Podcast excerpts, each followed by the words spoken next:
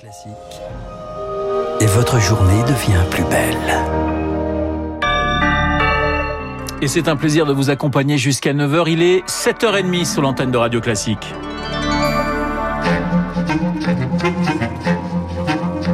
7h, 9h, la matinale de Radio Classique avec Renaud Blanc. Et à 7h30, nous retrouvons Charles Bonner. Bonjour Charles. Bonjour Renaud, bonjour à tous. À la une ce matin, des intempéries meurtrières touchent plusieurs pays européens. Avec un bilan qui n'est encore que provisoire, mis à jour à l'instant, 90 morts, dont l'immense majorité en Allemagne, 81 personnes décédées, des maisons effondrées, des façades arrachées et un spectacle de désolation.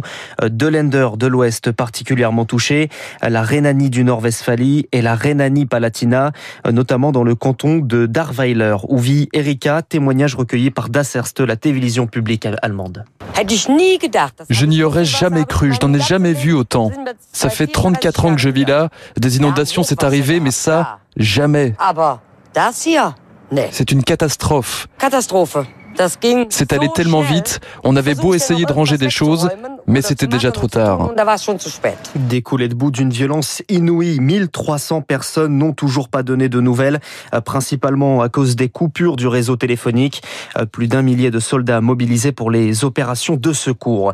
En Belgique, même spectacle, des eaux qui montent et une situation dramatique selon le gouvernement de Wallonie. Le bilan, là aussi provisoire, est de 9 morts. À Liège, le bourgmestre appelle les habitants à quitter la ville, surtout ceux qui se trouvent aux abords de la Meuse et de l'Ourthe. Pour les autres, la consigne est de rester dans les étages les plus élevés. C'est le cas de Colin. Il habite à 900 mètres de l'Ourthe, à Angleur, dans la banlieue de Liège. C'était très impressionnant, très rapide. Surtout, l'eau est montée très rapidement dans la rue. Puis dans la maison, ça a été petit à petit. Donc au niveau des caves, par euh, les sorties d'égout, on a vite monté ce qu'on pouvait. Et une fois que les caves étaient totalement inondées, l'eau est montée euh, très rapidement dans la maison jusqu'à un mètre plus ou moins de hauteur. J'ai un congélateur à la cave qui est totalement noyé, ma chaudière, euh, la machine à laver. Et au rez-de-chaussée, bah, toute la cuisine. Mais sinon, euh, dans les choses importantes, tout est au sec à l'étage. Bon, la rue reste inaccessible pour le moment. Donc je vais encore un petit peu attendre parce qu'il est sans doute un peu trop tôt. Témoignage recueilli il y a quelques minutes par Eric Kioch pour venir en aide au secours. 34 sapeurs-pompiers du SDIS Nord et 12 engins sont partis hier soir de Valenciennes à direction cette région de Liège. Gilles Grégoire est le chef de corps des sapeurs-pompiers du Nord. Les missions qui seront confiées par les autorités belges seront des missions de reconnaissance des secteurs euh, impactés par la montée de cette crue, des missions de mise en sécurité des personnes et peut-être des sauvetages. Donc ce sera des missions qui seront en tous les cas organisées à la demande des autorités belges. C'est une opération importante et bien entendu euh, nous sommes là pour appuyer nos collègues belges qui là aussi interviennent euh, régulièrement aussi à nos côtés sur des opérations classiques sur le territoire national. Gilles Grégoire avec Victorien Villiaume. Alors cette question ce matin, comment expliquer ce phénomène? Eh bien, il s'agit d'une goutte froide, une masse d'air isolée au milieu d'une autre plus vaste et plus chaude et qui provoque de fortes précipitations, comme l'explique Frédéric Nathan, prévisionniste à Météo France. Depuis quelques jours, hein, le pays est soumis en fait à une goutte froide qui s'est positionnée euh, sur le sud de l'Allemagne. Autour de cette goutte froide, on a des perturbations pluvieuses qui se sont enroulées et qui ont donné ces 48 dernières heures des précipitations abondantes. On a relevé jusqu'à 150 mm sur le nord-est de la France, mais également en Allemagne, par exemple à Cologne, dont 145 mm en 12 heures, hein, ce qui est énormément de, précipitations en très peu de temps,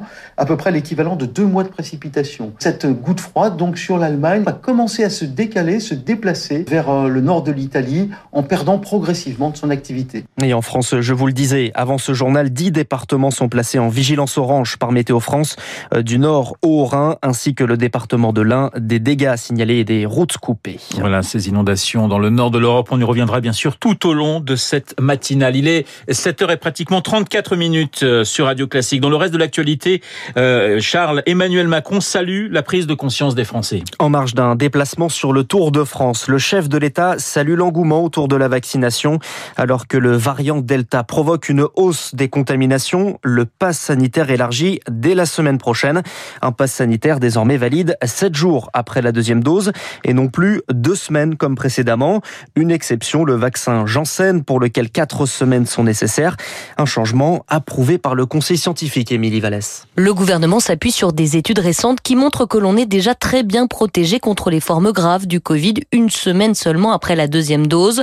Antoine Flao est épidémiologiste. La protection conférée, y compris contre le variant Delta, elle est de l'ordre de 95% entre la semaine semaine après vaccination de la deuxième dose et la deuxième semaine, il y a un tout petit pourcentage qu'on peut acquérir en plus, mais c'est vraiment très peu. Mais ce qui gêne ce spécialiste, c'est l'absence d'harmonisation européenne. Par exemple, les Néerlandais donnent le pass sanitaire le jour même de la deuxième dose. D'autres pays européens attendent deux semaines, la France est à une semaine. Ça devrait être une question tranchée au niveau international. Ces passes, ils vont être utiles aussi pour voyager d'un pays à l'autre. Il faut qu'il y ait une visibilité des citoyens européens. Pour Jérôme Marty, président de l'Union française pour une médecine libre, le gouvernement n'a pas pris cette décision qu'à partir d'une base scientifique, malgré ce qu'il dit, il y a d'autres enjeux. Ça a un intérêt qui est plus un intérêt euh, économique ou social que véritablement une base sanitaire. Sortir du chapeau comme ça un soir, une décision sans l'expliquer, ça me paraît toujours léger, surtout quand on voit les mouvements que l'on peut avoir actuellement. Si vous avez déjà eu le Covid, sachez que pour vous, le Conseil scientifique estime aussi que vous êtes protégé une semaine après votre unique dose. Émilie Vallès et le ministre de la Santé Olivier Véran s'est voulu rassurant sur l'efficacité du vaccin.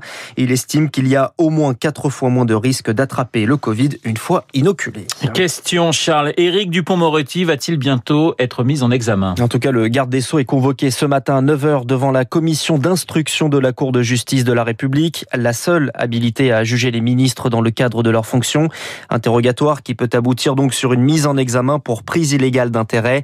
Éric Dupont-Moretti soupçonné d'avoir diligenté des enquêtes administratives contre des magistrats du parquet national financier et des poursuites administratives contre un ancien juge d'instruction détaché à Monaco. Des magistrats dont les méthodes avaient été critiquées par l'avocat Dupont-Moretti. Le désormais ministre explique avoir simplement suivi les recommandations de son administration, Léon Boutin-Rivière. Les proches d'Éric Dupont-Moretti redoutent une éventuelle mise en examen, mais la Cour de justice de la République va-t-elle prendre une telle décision? Rien de moins sûr si l'on en croit Annabelle Pena, professeure de droit constitutionnel. Depuis sa création, euh, elle a eu à connaître plus de 1000 plaintes et euh, finalement très peu de jugements, une dizaine. Si elle poursuit et qu'elle condamne, on va dire qu'elle fait un procès aux politiques. Que risquerait le garde des Sceaux si malgré tout il était mis en examen? Eh bien, il pourrait être jugé par la CJR au complet, trois magistrats, douze parlementaires et éventuellement condamné euh, pénalement. En l'occurrence, la peine maximale s'élève à 500 000 euros d'amende et 5 ans d'emprisonnement. Ce sont surtout les conséquences politiques de cette affaire qui inquiètent les proches d'Éric Dupont-Moretti car un usage appelé jurisprudence baladure veut qu'un ministre mis en examen quitte ses fonctions, une option que le principal intéressé ne semble pas envisager pour le moment. Dernière possibilité, plus positive pour le ministre de la Justice, qu'il obtienne le statut de témoin assisté, stade intermédiaire entre le témoin et le mis en examen, et qui rend quasi inexistant le risque d'un procès. Léa Boutin-Rivière. Une enquête ouverte en Corse après une agression homophobe, les violences commises dans la nuit de mercredi à jeudi à Rogliano. Euh, plusieurs individus auteurs de coups de pied et de poing. Gérald Darmanin apporte son soutien aux deux victimes. Un TGV sur la ligne Toulouse-Paris qui joue de la malchance selon les mots de la SNCF. 400 passagers bloqués dans un train pendant plusieurs heures entre Angoulême et Poitiers cette nuit. Les passagers sont arrivés vers 3h30 du matin à Montparnasse. Ils seront remboursés à hauteur de deux fois le prix du billet. Puis on termine avec le Tour de France et Tadej Pogacar endosse un troisième maillot distinctif, celui désormais de meilleur grimpeur. Euh, premier au classement général, meilleur jeune, Tadej Pogacar devrait donc remporter les trois tuniques jaune, blanche et à poids. Le Slovène s'est imposé hier au sommet de l'Uzardiden. Aujourd'hui, 207 km entre Mourinx et Libourne. Merci Charles, on vous retrouve à 8h30 pour un prochain point d'actualité. Dans un instant, les spécialistes, ils ont pour nom Emmanuel Faux et Bruno Kras. On va parler d'Angela Merkel et on va parler du festival.